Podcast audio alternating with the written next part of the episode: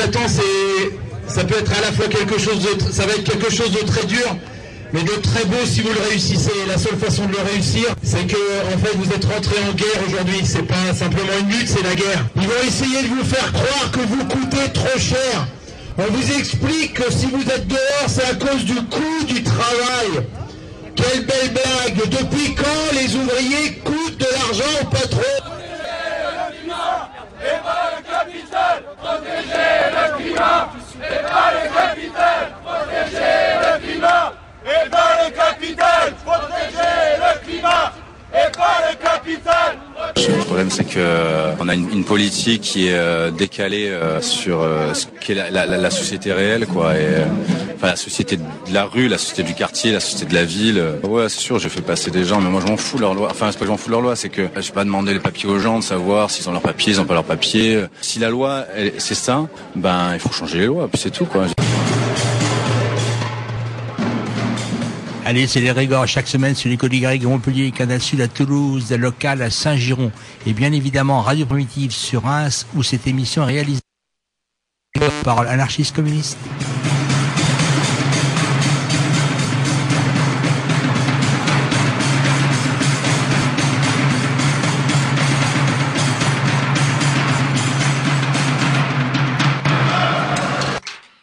Allez, bonsoir. Un exercice très difficile. On va parler d'image à la radio, et télévision à la radio, mais bon, on, devrait, on devrait s'en sortir quand même. Euh, on va vous parler d'un documentaire de deux documentaires, de trois même en fait, euh, que vous avez peut-être vu euh, si vous vous intéressez euh, à l'anarchisme, aux libertaires, aux mouvements sociaux et euh, que vous êtes auditeur régulier de, de l'Égrégore. On va vous parler d'une histoire de l'anarchisme, de ni Dieu ni maître, une histoire de l'anarchisme qui était passée il y a quelques mois sur Arte et euh, dont euh, certains d'entre nous ont eu le plaisir euh, de, de rencontrer le réalisateur euh, samedi dernier, qui venait euh, présenter son, son troisième épisode, qui est euh, qui est en, en cours de, de construction, de, de, finition, on va dire. Et le réalisateur et le producteur de, cette série documentaire nous a fait l'amitié d'être d'être avec nous ce soir. Tancred, est-ce que tu es là? Est-ce que tu m'entends? Oui, bonsoir. Merci de, de, de ta disponibilité puis de nous avoir euh, euh, euh, rejoint euh, sur sur l'égrégore. Alors voilà, euh, ben, euh, d'une part, euh, on souhaitait euh, t'avoir euh, pour euh, nous parler de, de, de ce troisième épisode. Euh, On est assez impatient de, de, le voir et puis aussi euh, pour revenir euh, sur euh, sur les deux premiers épisodes qui étaient passés donc sur Arte et qui avaient été et qui sont toujours disponibles sur le web euh, si vous cherchez bien. Parce que ton ton, ton documentaire, euh, il est à la fois euh, ambitieux, il est très intéressant, il est de qualité et puis il faut quand même le dire. euh, il a eu quand même euh, un, certain succès, quoi, puisque sur les réseaux sociaux, euh, en- entre nous, euh, on en a euh, pas mal entendu parler. Il a été pas mal commenté, commenté et, pas mal regardé. Est-ce que euh, toi, tu peux déjà euh, éventuellement confirmer ou infirmer euh, euh, ce que je suis en train de dire et puis euh, peut-être euh, nous donner tes explications à, à- à ce succès évidemment relatif. Il faut dire aussi que le, le, le documentaire est sorti en DVD pour ceux qui souhaiteraient avoir un peu plus de, de, de confort de, de vision. Il, il est disponible dans toutes les bonnes crèmeries, donc. Allez-y. Donc, je répète ma question après cette introduction très longue et bien pourrie. Euh, comment expliques-tu le, le, le relatif succès de, de, de ton travail? Euh, ben, c'est un, un- Alors, enfin, pour, pour dire un petit peu les choses sur le, le, succès, c'est que c'est- vrai que quand il est passé sur Arte, il a fait une, une audience euh, moyenne en réalité euh, sur Arte. euh, donc Arte fait pas des grosses audiences et là, il a été dans la moyenne des audiences. Euh, en revanche, euh, en, en replay euh, ou en catch-up télé, euh, comme on dit, euh, il a euh, il a été euh, énormément euh, regardé. euh, il a été le documentaire le plus euh, vu sur le web euh, d'Arte euh, l'année dernière en documentaire d'histoire et il a même un des succès, euh, euh, je crois, en documentaire de tous les temps sur Arte. Euh, et c'était, mais c'était un, un, un succès en fait, enfin un succès relatif, hein, comme tu le disais, mais qui, euh, qui en fait euh, était euh, perceptible parce que le livre qu'on avait fait, euh, enfin que Gaetano Manfredonia avait écrit sur l'histoire de l'anarchisme, qui était un livre euh, euh, donc qui était fait en qu'on a fait en même temps que le film, euh, est un livre qui coûtait très cher, un beau livre, euh, et euh, ce livre, le premier tirage de ce livre a été très rapidement épuisé et il a fallu en faire un autre, puis encore un autre.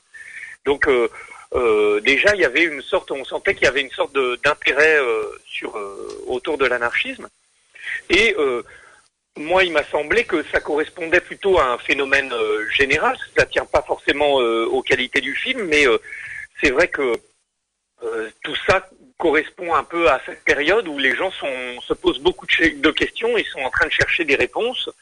Euh, et euh, ça allait avec aussi le succès de Merci Patron en salle et aussi le, succès des, des, textes du comité invisible.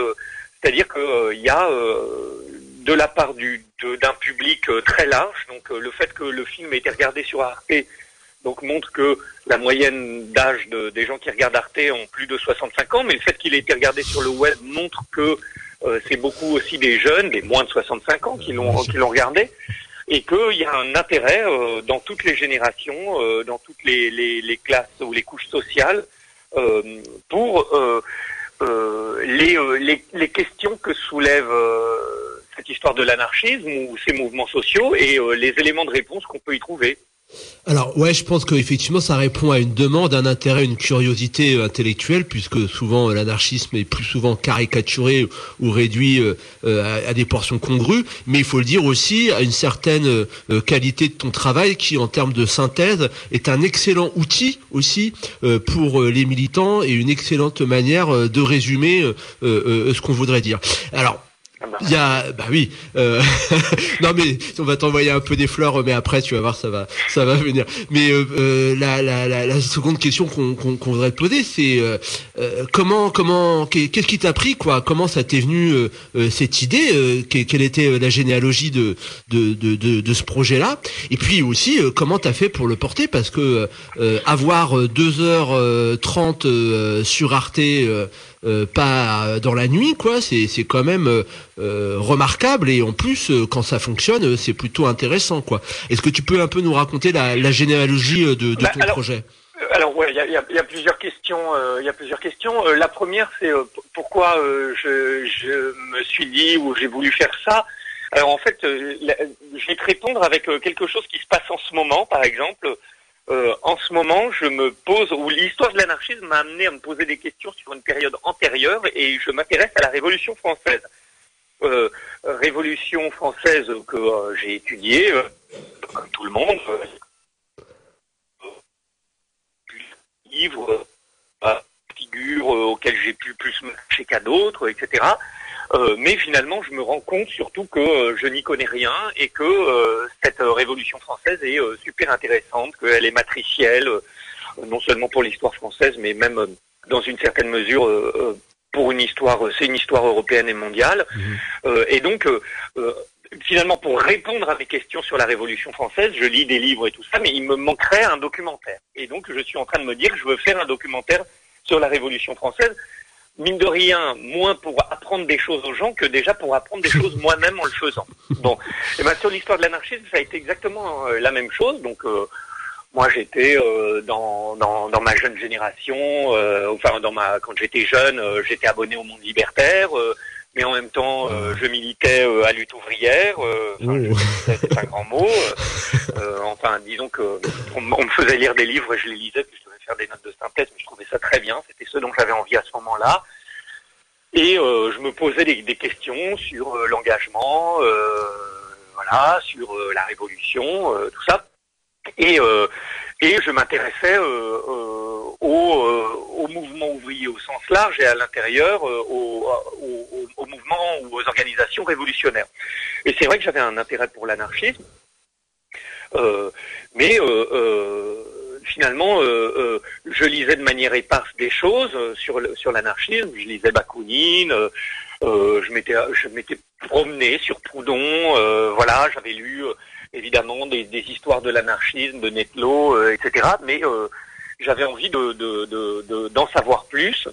Et en fait, quand le moment est venu, et pour ma société de production, et pour moi d'être à même de pouvoir produire un documentaire de cette ampleur et de cette envergure, euh, eh bien, euh, j'ai voulu le faire en, justement en essayant de, suivre ce que j'avais pressenti moi en lisant tout ça, c'est qu'il y avait une, une cohérence euh, et une continuité de l'histoire de l'anarchisme, que cette histoire était mondiale, euh, qu'il y avait des grandes figures, mais aussi des mouvements populaires derrière tout ça. euh, et voilà, et j'avais envie de, de, de, de m'approprier cette histoire-là, et, plutôt que de me le faire pour moi tout seul, ben, d'en faire profiter aussi les autres.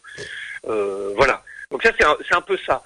Le, euh, comment y être arrivé? Ben, Moi, ça fait euh, euh, 17 ans maintenant qu'on a créé une société de production euh, avec mon frère et, euh, Martin, notre ami de d'université, euh, et mon frère qui faisait la FEMIS, au début pour faire nos films.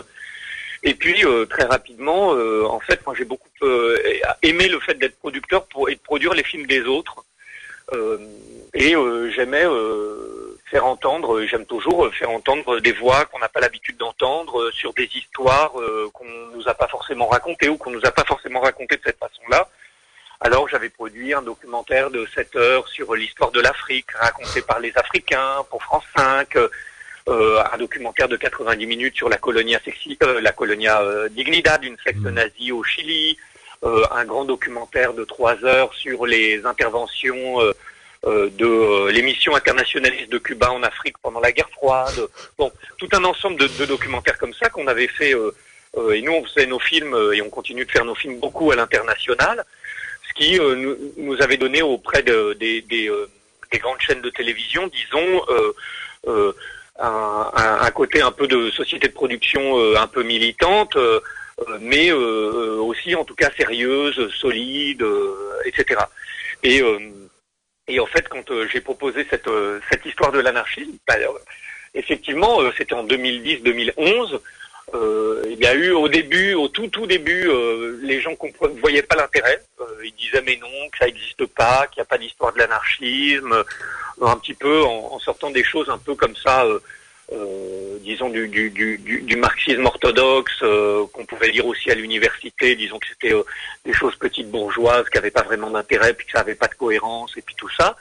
Et puis, euh, moi, j'ai travaillé sur un texte, euh, qui est un texte très long pour un texte de documentaire, euh, puisque c'était un texte qui faisait 70 pages de, de- le projet et que j'ai envoyé. Et puis, il s'est passé un truc assez drôle à ce moment-là, c'est que la, la fille de de- d'une des directrices, enfin de la directrice des documentaires de l'époque, ou son fils, je me rappelle plus, lui avait dit quelques jours auparavant qu'il était anarchiste. Et, euh, et elle m'a dit, bah, j'ai envie de le faire parce que j'ai envie de comprendre ce que c'est. Je lui dis, bah, en fait, finalement, c'est ça les bonnes démarches. Après tout, bon, faut avoir le coup de bol que le fils soit anarchiste et qu'il soit pas skinhead, parce que sinon on aurait des histoires positives du troisième Reich. Mais là, bon, euh, donc euh, voilà, et donc euh, et donc on est un peu parti là-dessus. Comme ça, tout d'un coup, ben, ça ça l'a intéressé, alors que ça faisait déjà beaucoup de temps que je lui en parlais, mais à ce moment-là, elle s'est dit, ben, je veux en savoir plus.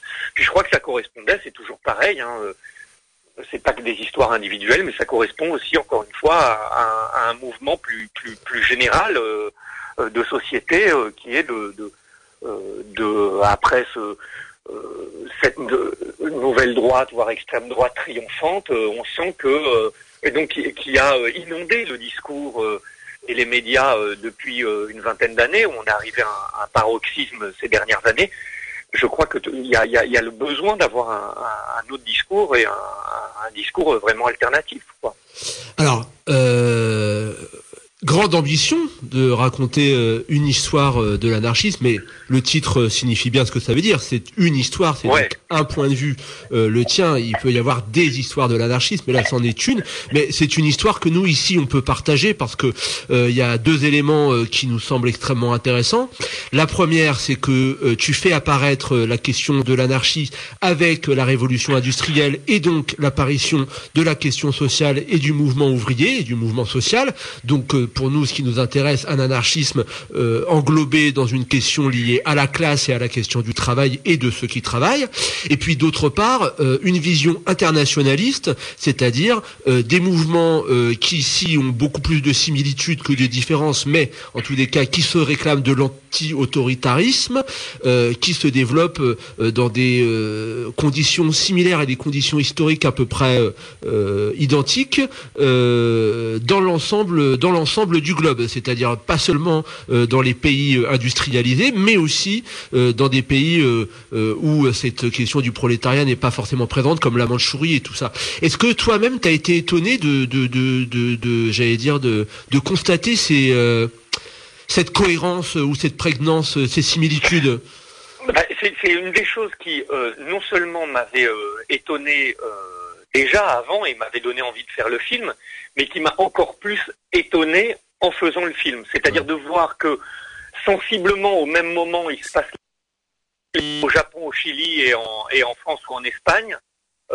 alors là, j'en ai été, j'ai été incroyablement surpris. Et, euh, et par exemple, ce que, euh, parce que, alors, pour, pour reprendre les choses, tu as, complètement, euh, enfin, tu le, tu le dis très bien. Moi, je voulais que ce soit, alors évidemment, il faut faire une narration en documentaire. On doit avoir un petit peu ces, pères fondateurs, ces grandes figures de l'anarchisme, pour que le, le, le, public qui, regarde une histoire de l'anarchisme puisse quand même avoir des figures auxquelles il s'accroche. Mais pour moi, ce qui était très important, c'est que ce soit une histoire populaire, que cette histoire de l'anarchisme soit inscrite dans le, dans la, enfin, démarre avec la question sociale et soit inscrite dans le mouvement ouvrier, et, euh, et d'échapper, euh, disons, aux deux manières qu'on a eu de, de, de nier euh, l'anarchisme, qui a été la manière, disons, de la bourgeoisie en en faisant, en réduisant l'anarchisme à, à, une succession de faits divers, son histoire à une succession de faits divers, en gros du posage de bombes et de l'assassinat de, de têtes couronnées. Euh, mais aussi euh, euh, le, mal qu'a pu faire le, marxisme orthodoxe ou le stalinisme après en, en niant l'influence de l'anarchisme et son influence dans des mouvements de masse, et pareil en le réduisant à des petites organisations spontanéistes et petites bourgeoises déconnectées de la réalité sociale, ce qui est évidemment, enfin, ce qui est totalement faux, et en en faisant d'ailleurs un, phénomène euh, hyper euh, euh, situé à des moments dans le temps et dans l'espace et qui, qui n'aurait pas aucune lame de fond, aucun, aucun lien avec la population et dans l'histoire. Et donc, oui, moi, ce qui m'a le, plus surpris, c'était ça, c'était de me rendre compte que, par exemple, la période de la propagande par le fait, dont on nous parle beaucoup en France et qui est vraiment importante en France, en fait, a lieu partout dans le monde.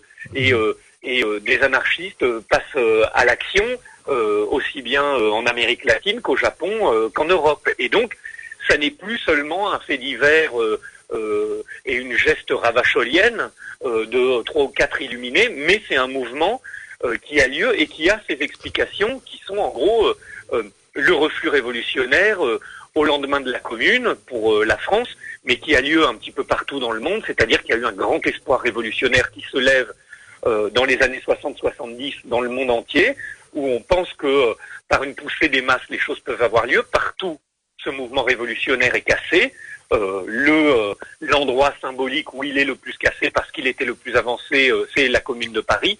Et donc, une génération après, on a des, militants qui ben, n'ont plus de mouvement organisé et espèrent de manière individuelle qu'avec leurs gestes, à eux, ben, ils vont peut-être réussir tout seuls à redéclencher un grand phénomène un grand mouvement insurrectionnel, et c'est comme ça qu'ils font la propagande par le fait.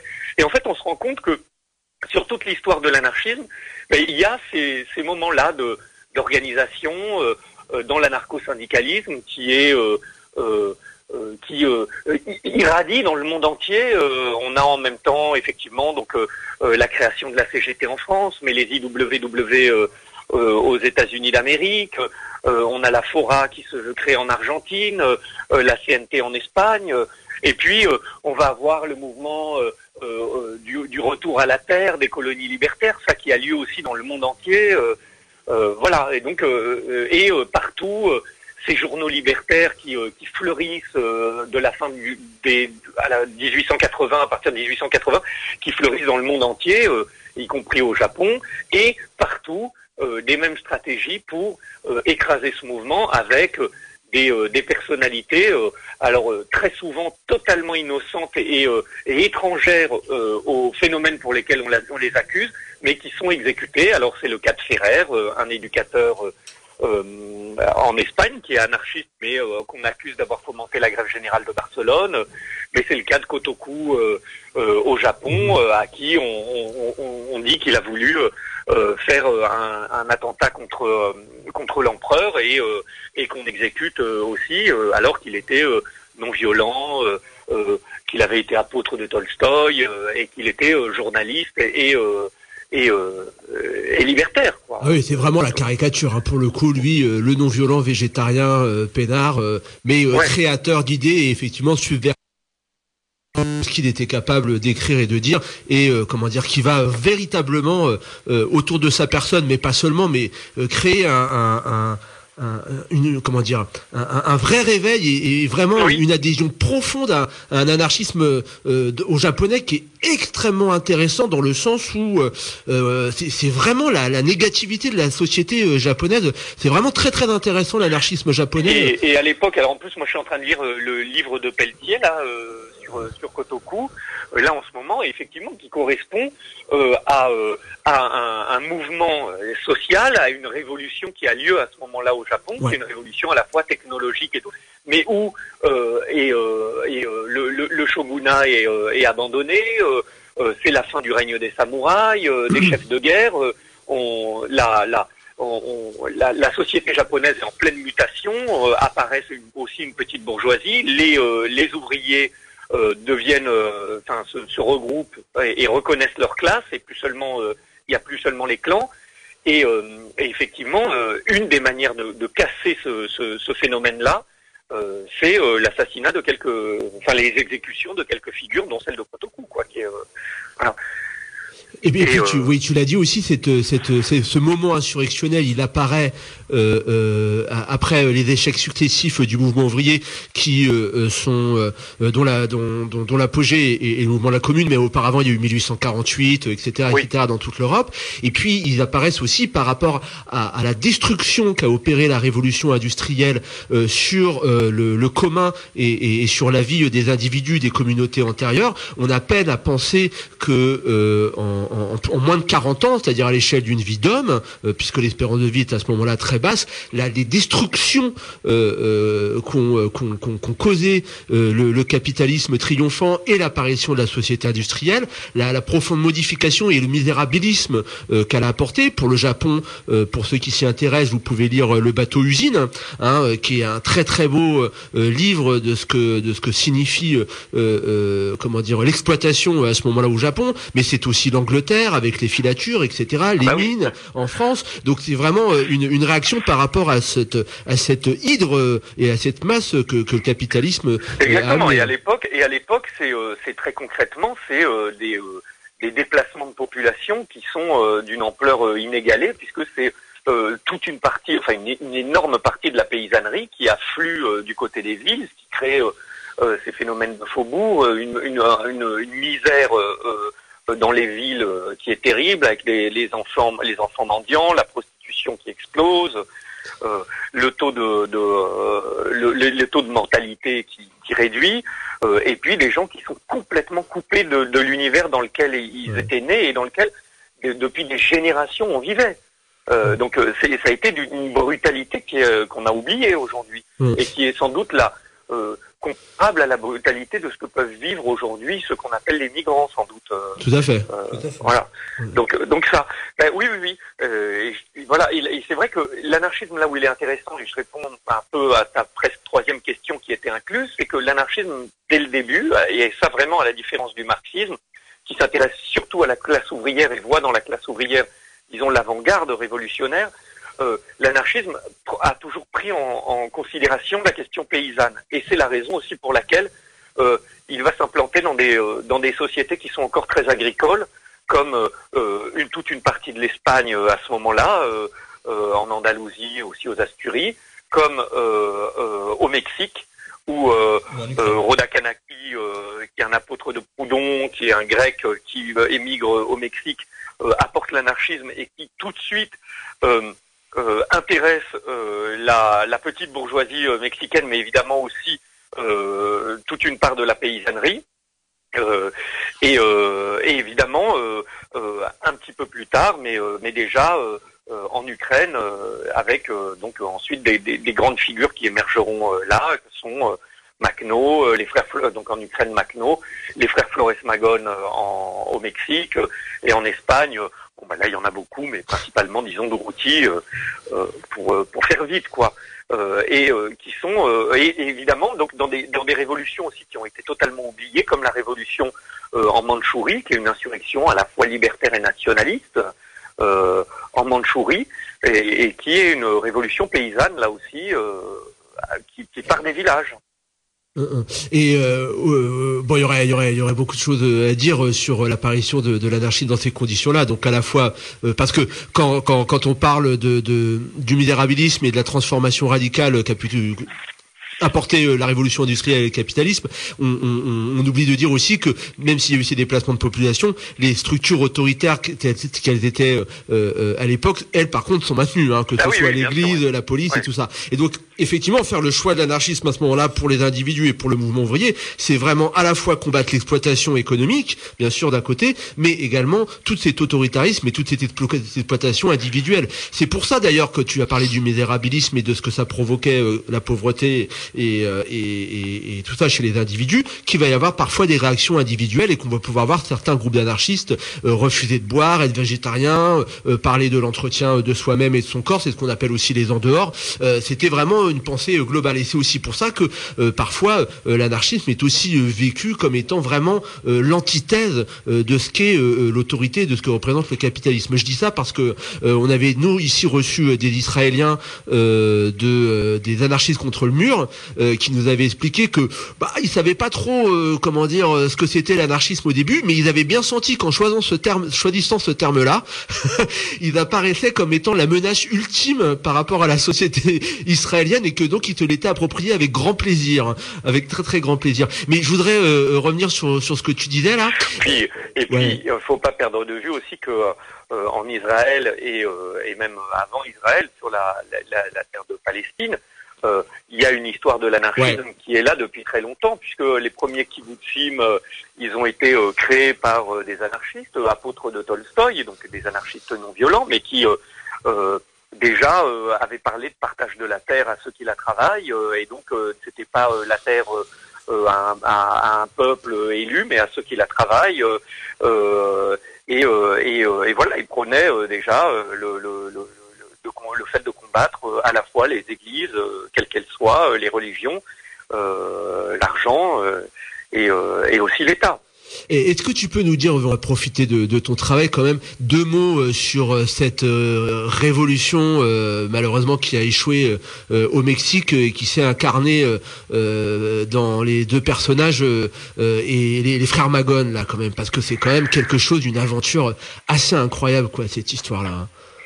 Euh, alors, euh, euh, rapidement, mais à chaque fois j'ai l'impression de faire des synthèses de synthèses. Parce que déjà dans le film, j'ai l'impression de faire des synthèses, mais après, si, de, de, raconter. alors, la, la, la, révolution mexicaine, c'est intéressant parce que c'est une révolution qui qui a, éclate à la fin des années 10, début de 1911, et qui fait partie des, des, grandes révolutions du XXe siècle, mais qui ne, ne, dont on ne garde pas la mémoire comme comme l'une des grandes révolutions, sans doute parce qu'elle est euh, paysanne, mais alors que c'est la, la, première du XXe siècle. Mmh.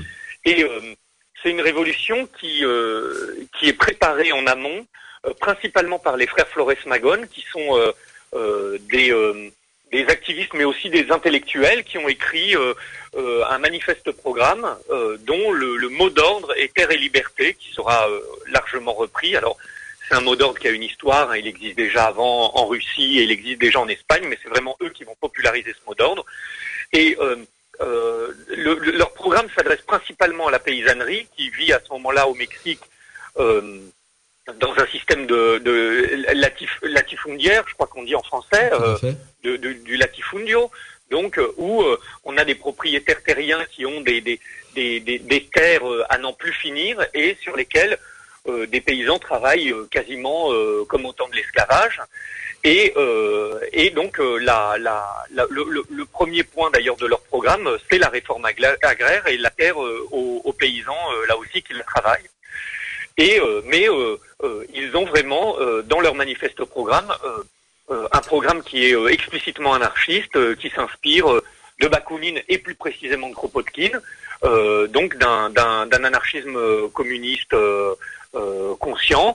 même si au début ils, ils, hésitent à utiliser le mot pour ils préfèrent avancer en quelque sorte un peu masqué et leur, leur organisation s'appelle d'ailleurs le PLM, le, le, Parti libéral mexicain. Et en réalité, c'est un parti ou une organisation anarchiste. Et eux, ils ont une idée euh, qui est qui consiste euh, à euh, ils, pensent que on peut faire une créer une insurrection un peu de toutes pièces en Basse-Californie. Donc leur leur journal qui s'appelle Regeneration, Régénération est largement diffusé au Mexique, mais eux ils décident vraiment de fomenter une, une insurrection en Basse-Californie. donc il faut savoir que là aussi, alors sans rentrer dans les détails, mais euh, on le sait grâce au western. En fait, la frontière mexicaine avec les États-Unis a beaucoup bougé. En gros, le Mexique remontait plus haut, il avait le Texas, euh, etc. Donc c'est une frontière qui est très euh, mobile entre les États-Unis et le Mexique. Et donc l'idée du frère Flores Magón, c'est d'unir des, Mexicains et des travailleurs américains, notamment membres des IWW, pour aller mener une sorte de guerre insurrectionnelle euh, en Basse-Californie et créer euh, là-bas euh, des communes libres et, et implanter le, le, communisme libertaire. Et, et donc c'est ce qui c'est ce qu'ils font et principalement un de leurs un des grands faits d'armes de cette insurrection au sein de colonnes internationalistes alors qu'ils sont soutenus depuis les États-Unis par Emma Goldman. Il y a Kropotkin qui écrit aussi qui est je crois à ce moment-là encore en France et qui écrit un article en disant que euh, cette insurrection qui a lieu euh, et euh, il ne faut pas s'y tromper que c'est pas parce qu'elle est menée par des paysans que ce n'est pas une véritable révolution qui a lieu et il fait la première théorie révolutionnaire de la guerre de guérilla, Kropotkin, en expliquant comment fonctionne cette insurrection, parce que par les journaux, les ouvriers européens sont informés de ce qui a lieu là-bas et s'y intéressent. Et donc il explique vraiment ce système qui ensuite sera appliqué par Macno euh, et puis bon, évidemment sera carrément popularisé par la révolution cubaine qui elle n'est pas anarchiste, mais qui est vraiment les, les, gens euh, travaillent les terres et puis se regroupent en unités de combat, euh, affrontent les, troupes fédérales et puis repartent utiliser leurs terres, enfin travailler leurs terres. Et donc les troupes ont du mal à se saisir des, à, à, à, trouver leur ennemi. Quoi. C'est ce que raconte Kropotkin et il dit, mais il ne faut pas se tromper, c'est quand même une, une, révolution qui a lieu là-bas. Et, euh, et, donc il libère Tijuana notamment. Hein, c'est euh, Tijuana va être une, ville libérée, alors en réalité assez peu de temps, euh, mais euh, le drapeau noir flotte, euh, les prisons sont, sont, ouvertes, une commune libre est créée, les cadastres, les, les, les, actes de propriété sont, sont brûlés et la terre est répartie. Et puis dans le même temps, a lieu sur l'ensemble du, du, du, territoire euh, mexicain, à la suite euh, de, l'élection d'un nouveau euh, président, euh, une, une, une, levée, enfin, une, oui, les, les des, des, des, hommes se lèvent dans les dans les provinces mexicaines. Alors d'un côté Pancho Villa, de l'autre Zapata, et, et vont mener eux aussi une, une guerre de guérilla. euh, contre le pouvoir euh, fédéral euh, mexicain et pour la réforme agraire.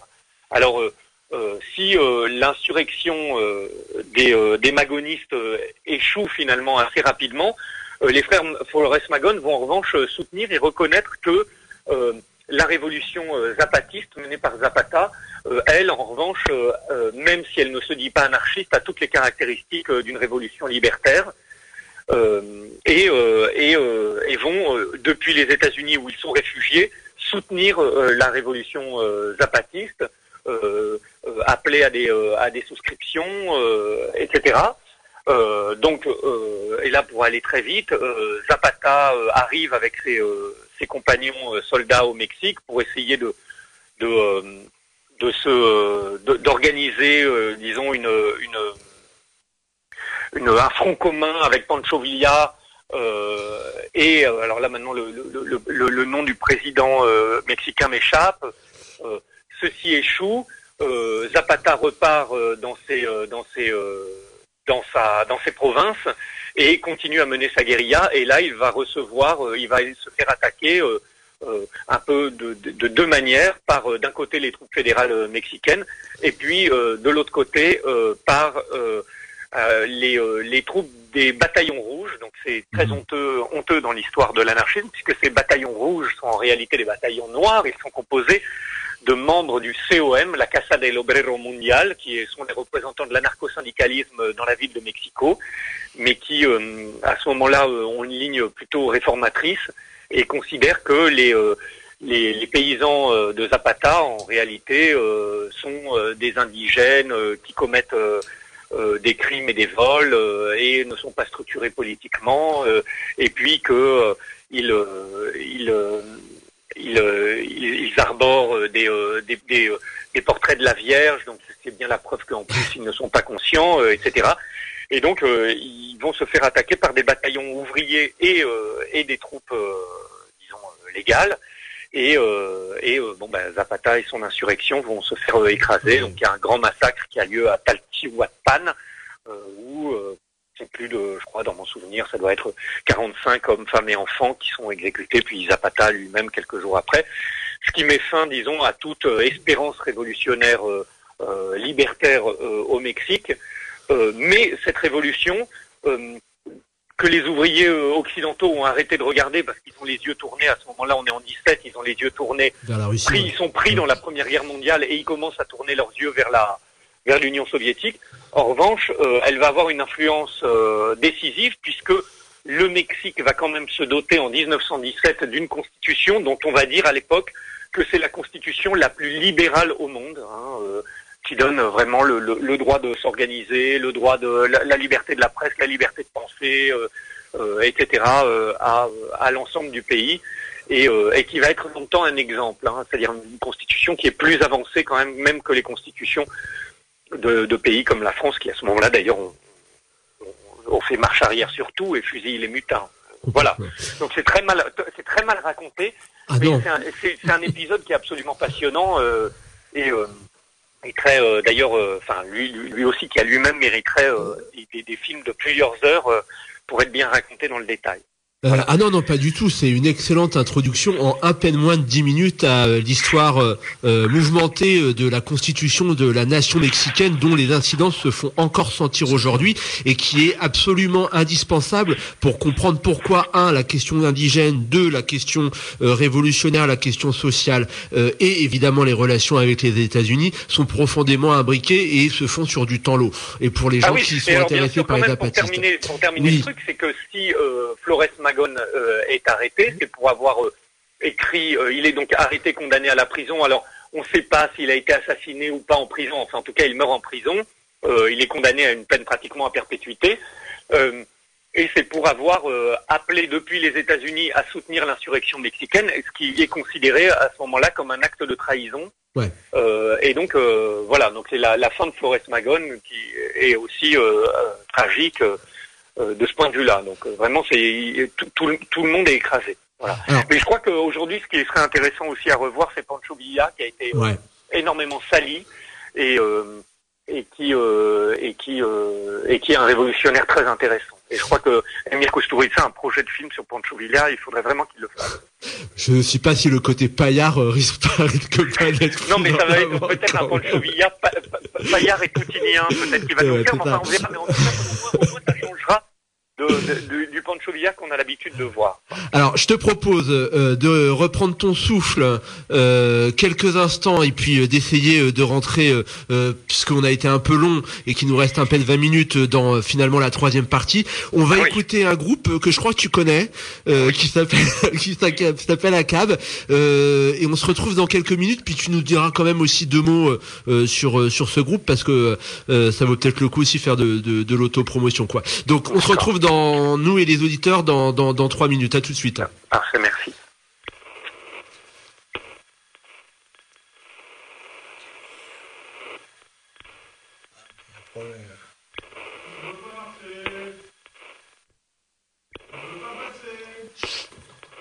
Alors évidemment ça marche pas. Bon bah tant pis, c'est pas grave. Bon, bah, ben, ça arrive, hein, ça arrive, c'est pas mal, c'est un peu brutiste. C'est ça, c'est ça.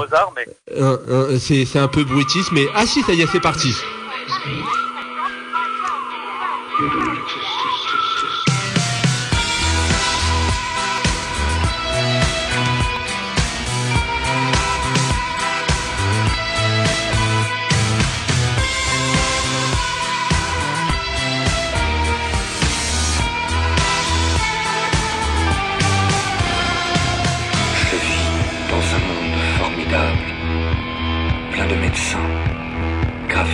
D'actuaires. Tout est si sain, comme tout est confortable. Je connais le bonheur et je cligne des paupières. Je vis dans un monde formidable. J'ai du travail, des femmes et des frontières. Je calcule mon bien, j'ai des rêves raisonnables et des valeurs, et je cligne des paupières. Je vis dans un monde formidable. Je vis dans un monde formidable.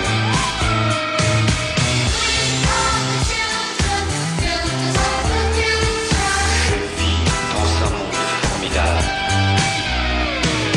Je vis dans un monde formidable. Il n'y en a pas d'autre, mais c'est celui que je préfère. Je fais ses lois sa langue, c'est Dieu, c'est coupable. Mais j'ai aussi un cœur et je cligne des paupières. Je vis dans un monde formidable. Il me ressemble, j'y suis majoritaire. Et je vote toujours pour l'un de mes semblables. Je connais le bonheur et je cligne des paupières. Je vis dans un monde formidable. Je vis dans un monde formidable.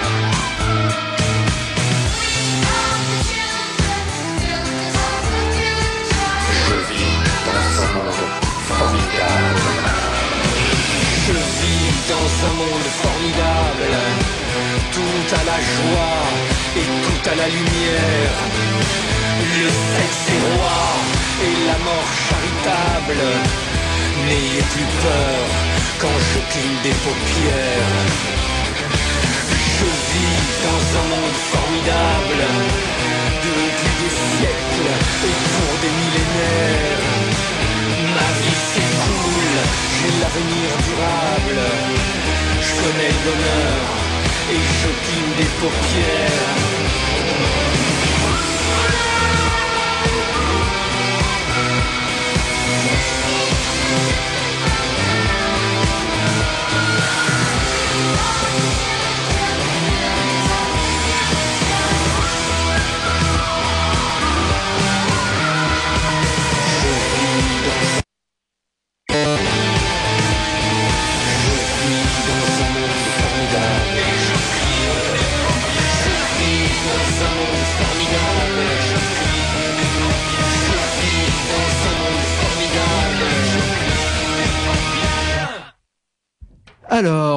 C'était un monde formidable de, de ACAB. Je crois que tu, tu, tu peux nous dire deux, trois mots sur ce groupe quand même. Ouais, bah, ACAB, c'est un, un groupe qu'on a formé euh, avec un, un petit euh, collectif depuis euh, depuis euh, 3-4 ans. On a sorti notre euh, notre disque euh, l'année dernière euh, et, euh, et euh, on a on a fait des, chansons qui sont dans dans l'histoire de dans le film le documentaire sur l'histoire de l'anarchisme mais mais pas que c'est un, un projet euh, de rock euh, et d'électro rock conscient quoi en français Euh, Ouais. voilà Et c'est avec un H, hein. C'est ouais euh, le personnage. euh. C'est ça, hein, c'est le personnage le de. capitaine Acab qui chasse Moby Dick. Voilà. Voilà. Mais ça s'entend Acab, quoi. Ouais. Et alors la chanson, elle s'appelle euh, Un monde formidable. Ouais, c'est le monde formidable dans lequel euh, on vit aujourd'hui et euh, qui euh, va peut-être nous permettre de parler justement de la troisième partie de, de ton documentaire qui est actuellement euh, en fabrication puisque après les les, euh, les, les, les fleurs et, et les louanges qu'on t'a tressées pendant les trois premiers quarts d'heure, on va quand même passer aux critiques. Et c'est vrai que quelque part, euh, quand on regarde ces deux épisodes-là et, et qu'on est soi-même euh, militant euh, anarchiste alors d'un anarchisme, hein, euh, parce qu'il n'y a pas de propriété sur l'anarchisme, mais il y a quand même l'impression, une fois de plus encore, de se retrouver dans le musée de nos grands ancêtres et prédécesseurs, et que la question sociale qui est la question de la révolution et de la rupture qui est aujourd'hui n'est une fois de plus pas traitée. Mais pour cela, tu avais justement le projet de réaliser euh, une, une troisième partie qui, qui devait traiter de 1945 euh, à, à, 2001. Et une fois de plus, je crois que tu voulais utiliser cette... Euh, cette, euh, cette, euh, ce curseur de la, la, partie régénération et la partie insurrectionnelle. je m'explique mal, mais est-ce que tu peux un peu le, le, le préciser, puisque dans cette période 45-2001, tu découpes en plusieurs moments et, et, 68 dans le monde est aussi un, un moment que tu utilises comme, comme, comment dire, comme césure, comme moyen de ton récit. Oui. Bah, alors, tu as, évidemment complètement raison, c'est-à-dire que en arrêtant cette histoire de l'anarchisme euh, en 1945, euh, non seulement euh, ça en fait une histoire muséifiée en noir et blanc, avec quand même les mêmes vieilles figures que, les militants connaissent et que les gens les gens connaissent moins, mais dont ils ont entendu parler. et mais surtout, en fait, l'effet, je trouve le plus le plus désagréable, c'est que ça en fait euh, une histoire euh, d'une pensée, d'un mouvement euh, qui a été vaincu et dont c'est voilà, c'est fini depuis l'Espagne. L'anarchisme a été vaincu. C'est un peu cette impression-là de finir sur une note de dépressive et qui, au lieu de, de, de pousser à l'action, bah, amène finalement à la résignation. Je crois que c'est d'ailleurs en quelque sorte pour ça, quand tu me disais, bah, tiens, bah, comment tu as réussi à le faire avec Arte et tout ça, je crois que c'est aussi pour ça que pour le moment, il n'y a pas de problème avec Arte sur ces deux, ces deux premiers épisodes, parce que finalement, euh, ils, euh, ils amènent à se dire, bon, bah, le, le projet anarchiste a échoué, il a eu sa chance. C'est joli, c'est euh, joli. Notamment en Espagne, et il a échoué. C'est joli, mais évidemment, mon, le projet tel qu'il était euh, pensé euh, et proposé était un projet en trois parties.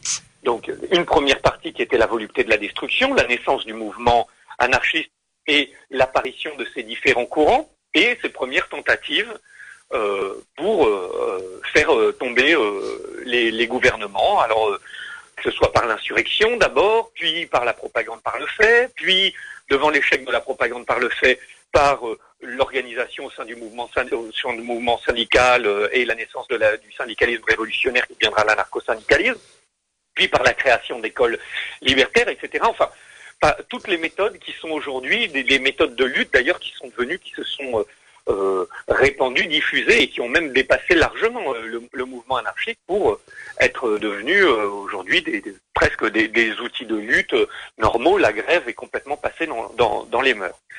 Il y avait un deuxième épisode qui s'appelle La mémoire des vaincus, sur lequel s'arrête aujourd'hui, enfin c'est arrêter la diffusion, c'est-à-dire que c'est la participation des anarchistes aux grandes révolutions du XXe siècle et la trahison systématique faite par euh, les, euh, les bolcheviks euh, de ces révolutions. alors la première est celle du Mexique, mais après viennent l'insurrection libertaire en Ukraine, l'insurrection en Mandchourie et évidemment l'insurrection libertaire en Catalogne, qu'on appelle guerre civile espagnole, mais qui en fait recouvre une véritable révolution libertaire qui là aussi est, est écrasée par les pouvoirs ligués. Et ça c'est la fin du deuxième épisode. Le troisième épisode, s'appelle Les réseaux de la colère et euh, le, le, le, sens de, de ce documentaire euh, ne peut pas ou de, du projet ne peut pas être compris sans le troisième épisode puisque le troisième épisode donc euh, euh raconte comment euh, au lendemain de la deuxième guerre mondiale l'anarchisme que l'on croyait moribond renaît peu à peu de ses cendres grâce à des figures qui sont d'abord toutes seules à le porter et à, à, en conserver vive la mémoire euh, et puis, euh, cet anarchisme va être bientôt redécouvert par la jeune génération et euh, qui, vont qui va s'en emparer. Alors, la première réémergence très forte de l'anarchisme ou d'inspiration libertaire, c'est d'abord dans le mouvement hippie et dans le Summer of Love à San Francisco en, 1967. Et puis, le mouvement libertaire telle qu'elle va revenir sur le devant de la scène euh, du euh, ouvrière ou du mouvement ouvrier et paysan euh, à, en 68, dont, dont il faut se rappeler que 68 est une période de révolution non seulement en France avec le, le- le joli mois de mai, mais évidemment dans le, dans le monde entier. Une révolution qui commence un petit peu avant, d'ailleurs en Allemagne. euh, et, euh, Et au Mexique, encore euh, une fois, au Mexique également, encore une fois. oui, euh, euh, voilà, et se poursuit, c'est ce que j'allais dire, et se Ouais. poursuit euh, au Mexique euh, avec, euh, avec d'ailleurs un, massacre d'une violence rare, euh, en Italie, dans une certaine mesure, avec la, prise de l'université, alors je crois que c'est de Turin maintenant, mais c'est un peu flou, mais enfin, voilà. Et, et, et cet échec des révolutions de 68 va pousser à nouveau, comme euh, dans, à la fin du 19e siècle, des révolutionnaires à s'interroger là-dessus et à, et, à, et à- et à imaginer la possibilité d'un retour à la lutte armée. euh, et euh, cette fois vont euh, euh, ben, s'inspirer du mouvement Tupamaros, qui avait théorisé la guérilla urbaine, euh, pour prendre, pour mener la guérilla urbaine. alors à Berlin, avec des groupes comme les Tupamaros Ouest Berlin, euh, en, en- au Royaume-Uni, avec des groupes comme les Angry Brigade. En Espagne, c'est des dizaines de groupes qui passent à l'action, à l'offensive. Euh, en France, au sein d'un mouvement autonome euh, qui emprunte beaucoup à l'anarchisme, euh, ça va être le groupe euh, Action Directe. Euh, et aux États-Unis, c'est le, le Weather Underground qui, euh, euh, va mélanger anarchisme et guévarisme et mener euh, la lutte armée là-bas. Et là aussi, à la fin des années 80, partout où ces mouvements auront essayé de passer à l'action, de terribles s'abattent pour ces révolutionnaires-là, sur ces révolutionnaires-là, voire des exécutions extrajudiciaires. et et le mouvement est cassé et le capitalisme triomphe en 1989 euh, à nouveau. et et c'est parce que là encore au Mexique, euh, au- derrière le ZLN qui se dit euh, euh, marxiste-léniniste, en fait, la population va réinsuffler de l'anarchisme dans euh, euh, l'organisation qui est mise en place au Chiapas.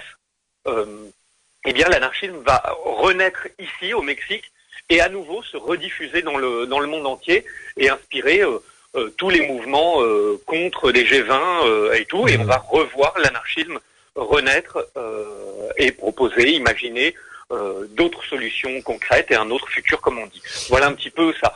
Avec cette, euh, disons, question qui est un peu en mineur, mais euh, donc en majeur, c'est ce- cette renaissance de l'anarchisme qui est, qui est devenue en quelque sorte aujourd'hui, même s'il ne dit pas toujours son nom, euh, la principale contestation du système capitaliste. Il y a aussi en mineur, dans cette troisième partie, euh, la question de qui est anarchiste et qui ne l'est pas. Et en fait, ce qu'on peut découvrir au fur et à mesure de, cette dernière période, c'est que d'abord, euh, les anarchistes euh, et un certain nombre de marxistes vont surmonter leur très vieille querelle qui remonte à la première internationale pour essayer de tisser des nouveaux réseaux. Et donc, on va voir des trotskistes se convertir à l'anarchisme, des marxistes inspirés des anarchistes euh, ou euh, des, des conseillistes, ce qu'on met dans l'ultra-gauche euh, parfois, euh, avoir des relations de lutte très proches, enfin communes avec les anarchistes. On va voir des, les groupes situationnistes, enfin le groupe situationniste influencer la pensée libertaire et très fortement s'inspirer de l'anarchisme lui-même. Et donc, il va y avoir cette espèce de phénomène aussi qui est de l'autre côté que à la fin des années 70, tout le monde se dit anarchiste. Même Jean-Marie Le Pen fait son mémoire sur l'anarchisme, Sartre se dit anarchiste. Et donc, on va avoir des révolutionnaires libertaires dans leur pratique qui vont commencer à ne plus se dire, ou ne plus se définir. Et, euh, et donc, euh, en quelque sorte, on pourrait voir euh, comme symbole euh, bah, cette figure du sous-commandant Marcos, euh, ancien euh, guévariste, marxiste-léniniste, devenu la voix des peuples en lutte, prôner l'organisation verticale, enfin horizontale de, de, de, de la société, la, la, la, la, la mise en œuvre euh, à l'échelle de la commune euh, des principes libertaires, euh, etc. Euh, ben, euh, cette voix, une espèce de voix sans visage qui ne se définit, qui, qui ne se définit pas et euh, dont euh, le, le, nom montre bien qu'il refuse même d'être un maître, puisque sous, il est sous commandant, c'est-à-dire que c'est pas lui qui commande, c'est le peuple. Et, euh, et leur mot d'ordre, c'est mandar obedeciendo, c'est-à-dire commander en obéissant. Hein, et, et, nous, et ces fameux mots d'ordre, nous ne voulons pas le pouvoir, nous voulons pouvoir. Hein. Donc voilà, mais qu'on va retrouver aussi aujourd'hui dans euh, euh, des, groupes comme le Comité Invisible, qui lui aussi ne se définit pas, refuse de se définir. D'ailleurs, on ne peut pas dire qu'il soit anarchiste ou qu'il ne l'est pas, mais ce qu'on ce qu'on peut sentir, c'est cette influence et cette irradiation de la pensée euh, libertaire euh, qui euh, aujourd'hui permet de, questionner, disons, toutes les dimensions du pouvoir et de la domination. Et, euh, euh, le fait que euh, euh, l'anarchisme essaye d'échapper à la définition, puisque peut-être que entre les, le classement fait divers de la fin du 19e siècle et la récupération marketing de, la fin des années 70, une des principales menaces qui, qui pèsent sur l'anarchisme, c'est finalement que son, son, son, son, nom est perdu, soit épouvante, soit sinon euh, ait été récupéré par le système. Et donc, les révolutionnaires aujourd'hui ne se disent plus. Ou une partie des révolutionnaires ne se définit plus. Alors, voilà un peu, en tout cas, une des, une des, une des, un des axes euh, du, du, du, troisième épisode. Alors Tancred, malheureusement, euh, on, on, aurait bien euh, aimé faire deux heures avec toi parce que on aurait pu compléter et, et, et échanger nos, nos, nos, points de vue sur sur sur cette sur cette période. Mais l'objectif était évidemment de, de, te donner la parole. Le souffle chaud des animateurs de nos pogos est en train de, de courir sur notre duc, donc on va être obligé de, de rendre l'antenne.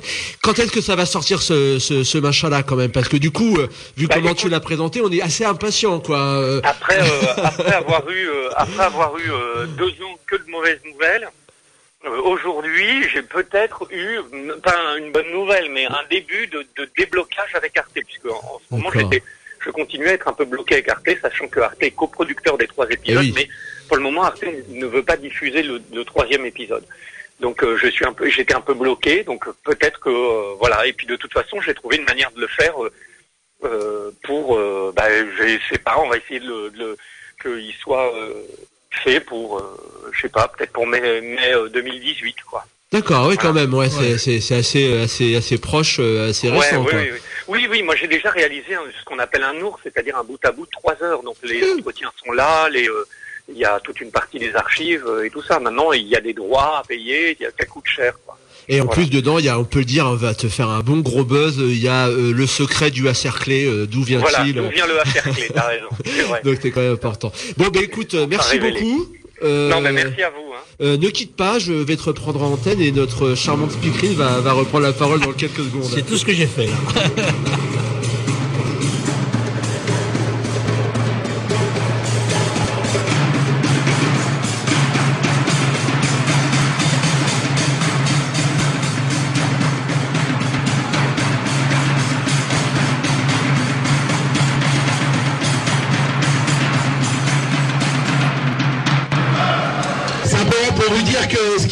c'est, ça peut être à la fois quelque chose de, ça va être quelque chose de très dur, mais de très beau si vous le réussissez. La seule façon de le réussir, c'est que, en fait, vous êtes rentré en guerre aujourd'hui. C'est pas simplement une lutte, c'est la guerre. Ils vont essayer de vous faire croire que vous coûtez trop cher. On vous explique que si vous êtes dehors, c'est à cause du coût du travail. Quelle belle blague Depuis quand les ouvriers coûtent de l'argent au patron? Protéger le climat, et pas le capital, protéger le climat, et pas le capital, protéger le climat, et pas le capital. Le problème, c'est que euh, on a une, une, politique qui est euh, décalée euh, sur ce qu'est la, la, la, société réelle, quoi. Et, enfin, la société de la rue, la société du quartier, la société de la ville. Ouais, c'est sûr, j'ai fait passer des gens, mais moi, je m'en fous leur loi. Enfin, c'est pas que je m'en fous leur loi, c'est que je vais pas demander les papiers aux gens de savoir s'ils ont leurs papiers, ils ont pas leurs papiers. Si la loi, c'est ça, ben, il faut changer les lois, puis c'est tout, quoi. Allez, bonsoir, c'était le Régor. Chaque semaine sur l'école du Garrigue à Montpellier, Canal Sud à Toulouse, à Local à Saint-Giron. Et bien évidemment, Radio Primitive à Reims où cette émission est réalisée. Vous pouvez retrouver nos émissions sur le site oclibertaire.l'autre.net et sur le blog Le Chat Noir 51.